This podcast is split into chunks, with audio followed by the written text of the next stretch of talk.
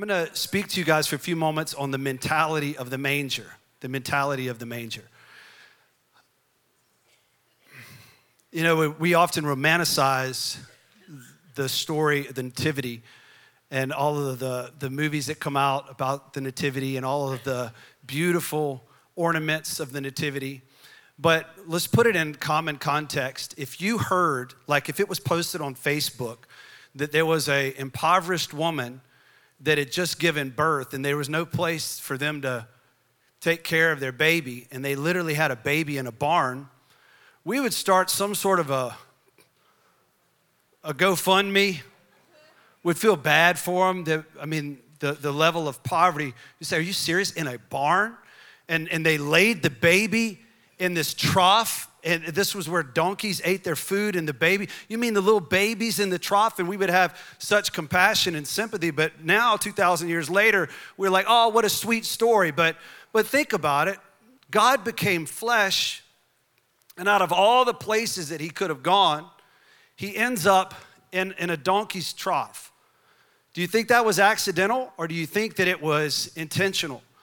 I believe everything from god was intentional the Bible calls Jesus the Logos, which means God's communication, his thoughts, his words, everything that God wants to say to humanity. The Word became flesh. The Logos became flesh. And so when we see Jesus, we see God's communication to humanity and what he wants to say. And just use your rationale for a moment. If you were God and you knew what it took to save humans was to put on flesh and shed your blood and die, you'd probably take a one day trip to, to earth You'd incarnate, take care of the job, and go back to heaven. But how much does it communicate that God actually spent 33 years of his life on earth? It shows that he loves us. For God so loved the world. He came, and that the fact that he was born to an, an impoverished people, an enslaved people, and he was lying in a manger, it communicates so, so much. I want to take our text from Philippians chapter 2, verses 5 through 11. Have this attitude in yourself, which was also in Christ Jesus, who, although he existed in the form of God, did not regard equality with God a thing to be grasped, but emptied himself, taking the form of a bondservant and being made in the likeness of men, being found in the appearance as a man he humbled himself by becoming obedient to the point of death, even death on a cross.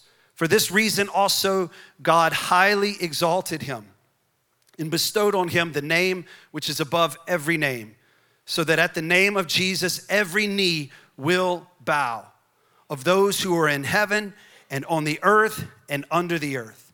And every tongue will confess that Jesus Christ is Lord to the glory of God the Father. Let's pray. Holy Spirit, speak to us now. Here we are 2,000 years after the birth of the Son of God, still celebrating his life, still celebrating the gift that he is. Now, God, open our eyes to see the beauty of who Jesus really is. It's in your name we pray. Amen. So, the mindset of the manger, I'd like to just give you some thoughts on the mindsets of the manger. Let this mind be in you which was also in Christ Jesus. And there's all kind of ways of, uh, of thinking these days. But as Christians, we have to let the mind that was in Christ Jesus be in us. It means the perspective of Jesus, the attitude of Jesus, the thoughts of Jesus. Let his thoughts be in you, who thought it not robbery to be equal with God, but he didn't cling to his rights. And so there are several mindsets of the manger. The first mindset that I see is that we don't have to cling, we can let go. If Jesus didn't have to cling to anything, then we don't have to cling to anything. And in a world that says hoard more, get more, save up more, just build, build, build, build, build your wealth, Solomon tells us in Ecclesiastes that it's all meaningless because everything that you store up here, you're gonna have to give to somebody else and it's not even gonna be appreciated. So we know from biblical wisdom and we know from Jesus that it's okay to let go and still have. When the world says take, take, hoard, hoard, Jesus says that you don't have to cling, you can let go. Hey, brothers and sisters, here's a beautiful truth is that if we can open our hands, God can fill it again and again and again. We can literally be as generous in life as we want to be. Every instinctive impulse that God puts in your heart to give to others, to be a blessing to others, to sow, you can let go. But it doesn't just mean like financially you can you can live with an open hand. It means you don't have to cling to titles, positions. Here's one, control. You don't have to cling, you can let go and it's okay. God's got it. For Jesus, it says that he did not cling to his rights as being equal with God, but he let it, he let it go. The manger mindset says that I don't have to cling, I can let go. How freeing is it to realize that we are in God's hands and that literally we, our lives can become rivers of generosity and God will faithfully provide seed to the sower in every area of life. Isn't that a beautiful, freeing reality? That we don't have to cling, we can let go. The second mindset of the manger is we don't have to climb, we can descend. If Jesus proved all the way at the top of the game that it's okay to descend, it sends a signal to us that while the world is striving for recognition, while they're striving to climb, while they're striving for greater titles and greater positions, it's okay for us to not feel that pressure to climb. Nobody ever reached heaven by climbing. It's okay for us to descend. I went uh, to California a few months back with Angie. She wanted to go on this hike that everybody talks about, posts about, and uh, there's you know the Hollywood sign in the background. And she's like, "I want to go on this hike." So we go on this hike, and there's multiple places that you can park to get on this hike. But we navigated to the place, and we didn't know what we were doing, but we navigated to this this spot on the hike and parked our car, and we began to go down this trail. I didn't realize it, but we had parked at the very top of the hike, which means we didn't have to climb at all. And so we start going down this trail, and I, and I was like, man, this is phenomenal. I love the way this trail feels. I mean, this is perfect. Just going downhill at a steady. I mean, it felt like it was just awesome. And these people are coming up the hill, just sweating, just pour, and they're looking at me. I'm like, hey, hey, what's up? Hey, hey? What's up? I felt great about life because I was descending and, and they were ascending. You know, there's a stress to feeling like you have to ascend. It, it causes you to perspire, to, fit, to, to feel like I've got to gain more recognition in this world. I've got to climb the ladder. I need more followers. I need more recognition. I've got to climb in my company. I've got to make something for myself. I got to ascend. And then while we're ascending, we look and here's Jesus descending. And he's our Lord. He's our master. And yet we're going up the hill and he's going down the hill. And we're like, boy, that looks phenomenal. So you mean I can disappear and still have significance? You mean that I can go down the hill and still matter? And in the kingdom of God, we don't have to sweat our way up the hill. We can follow our Lord down the hill. And the mindset of the manger says it's okay to descend. You don't have to ascend. Amen. The third mindset of the manger is that it, I don't need power to have purpose. If Jesus proved when he laid down all of his power that his life still had purpose, you don't get much more powerless than a baby in a manger. But for him to still have purpose, even when he didn't have power, and I get it, everybody wants to wants to be in a place of power so they can affect change in the world. And, and they want to rise to a place of power. And I understand the mindset that says if you want to change the world, you got to change it from the top down. If you want to change healthcare, you got to change it at the top. Education at the top. If you want to change politics, you got to change it at the top. But somehow our master, our Lord, Jesus Christ, somehow laid down all of his power and became nothing and changed the world from a manger How did our Savior change the world from a manger and a cross?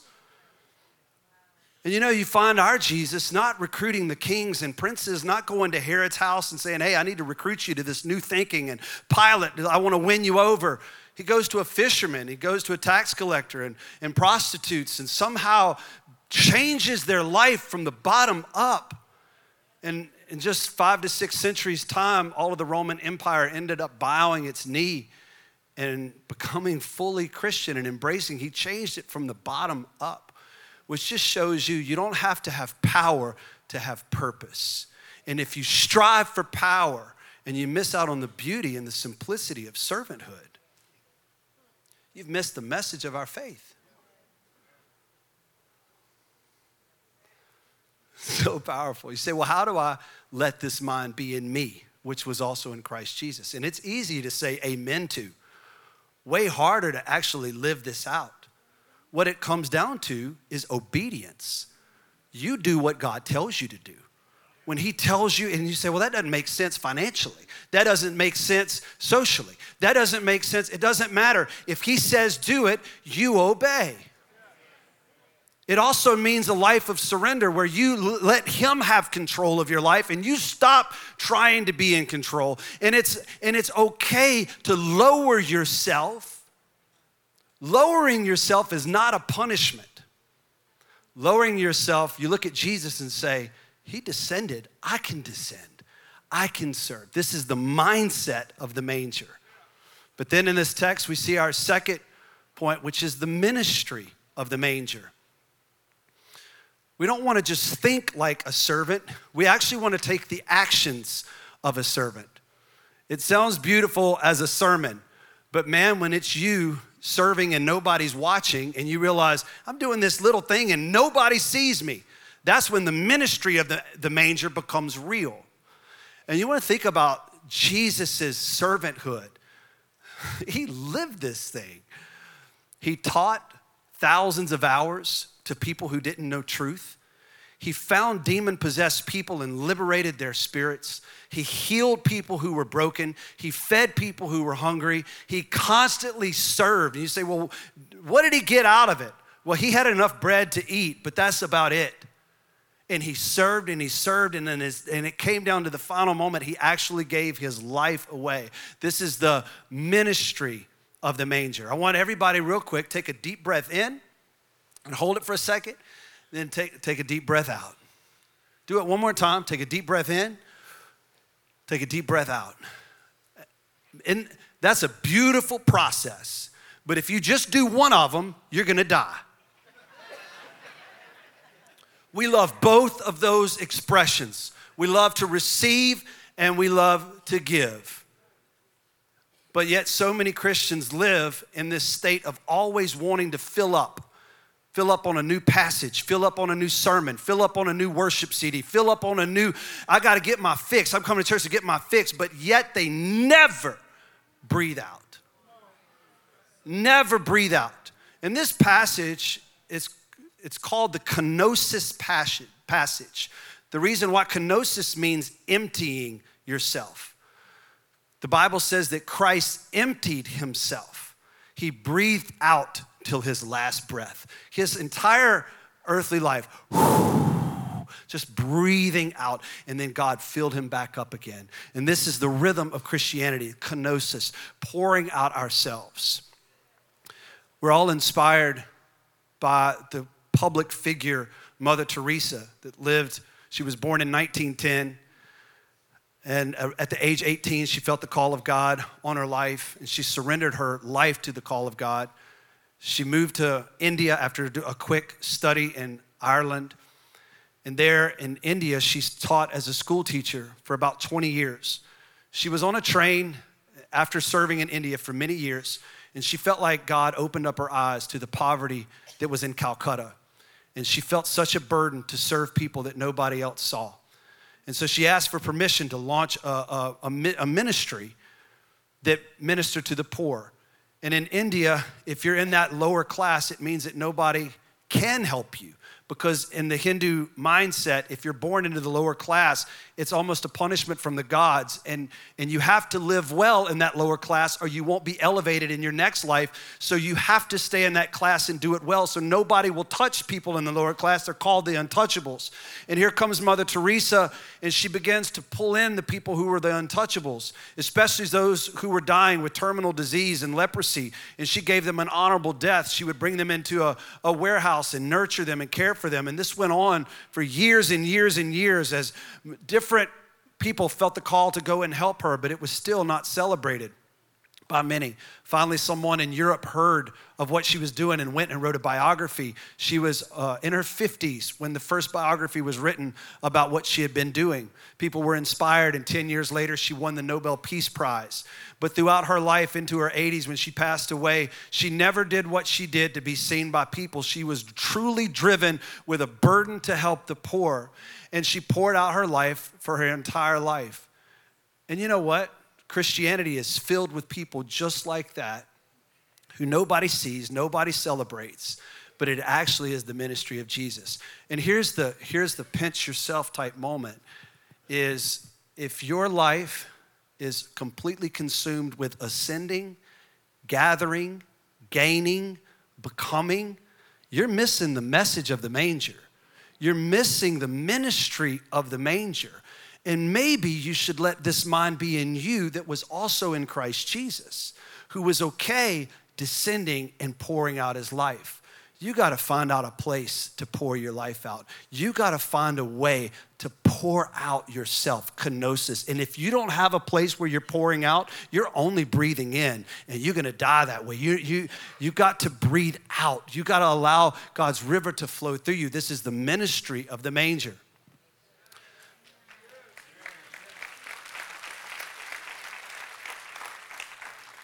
But if we continue in that passage, we see the final thing, which is the majesty of the manger. We don't do what we do to impress people or to be elevated, but God keeps score. And God, when He sees someone who is trying to please Him only, serve Him only, obey Him only, and they pour themselves out, God is faithful to elevate. And boy, all of that dies in our heart. We don't really do what we do to be elevated. But the moment you begin this life of descent, know that God is faithful and able. this makes me laugh. I just thought of it. One time we were uh, in Tennessee in this little city called Gatlinburg. And there's a way to ascend the hill and it requires hours and hours of labor and work. Or you can walk down the hill and get on the trolley that goes on a zip line and it just brings you to the top. And so it's easier to go down than it is to go up. And you have all these people trying to reach the top of the mountain, and all you got to do is walk a few steps down, and you get on the car, and it brings you up. And we did that. And I remember passing all the people who were climbing up and thinking, boy, this is much easier. And that's a beautiful picture of how life is. If you spend your life descending and serving, God at the end of your life sees that and He's faithful to elevate. Promotion doesn't come from the left or the right, the east or the west, it comes from the Lord. And so we read the conclusion of this chapter, and it says, For this reason also God highly exalted him and bestowed on him the name which is above every name, so that at the name of Jesus every knee will bow of those who are in heaven and on earth and under the earth, and that every tongue will confess that Jesus Christ is Lord to the glory of God the Father. Every Pharisee that shouted, Stone, kill him, every person who betrayed him, every person, they're all gonna bow a knee and say, He is Lord. Daniel had a vision, and I'd love to read it to everyone, but in Daniel's vision, and I believe that this vision actually transpired after Christ had sacrificed his life and he ascended. But this is what Daniel saw. I kept looking in the night visions, and behold, with the clouds of heaven, one like a son of man was coming. And he came up to the Ancient of Days, which is the Father, and was presented before him. And to him was given dominion, glory, and a kingdom, that all the peoples, nations, and men of every language might serve him. His dominion is an everlasting dominion which will not pass away, and his kingdom is one which will not be destroyed. This is talking about Jesus, who had the mindset of the manger, the ministry of the manger, and now we see the majesty of the manger. And we play it out into Revelation chapter 5, verse 11. And, and, it, and the scriptures say, I looked and I heard the voice of many angels around the throne and the living creatures and the elders, and the number of them was myriads of myriads and thousands of thousands, saying with a loud voice, Worthy is the Lamb that was slain to receive power and riches and wisdom and might and honor and glory and blessing. And I'll pause and say, He did not pursue those things. He pursued the manger, He pursued the towel, He pursued the cross. And God was faithful to add all of these things to Him. And every creature which is in heaven and on the earth and under the earth and on the sea and all things in them, I heard saying to him who sits on the throne and to the Lamb be blessing and honor and glory and dominion forever and ever. And the four living creatures kept saying, Amen. And the elders fell down and worshiped. Amen.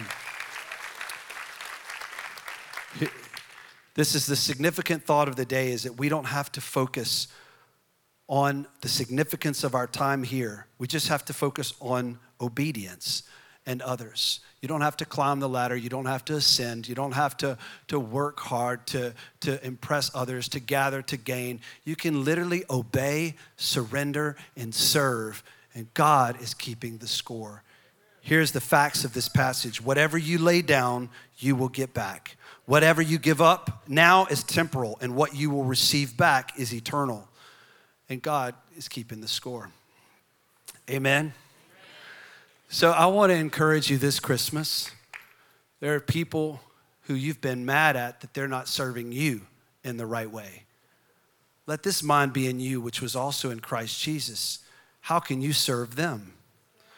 What can you let go of that you've been clinging tightly to? This is the message of the manger. Amen.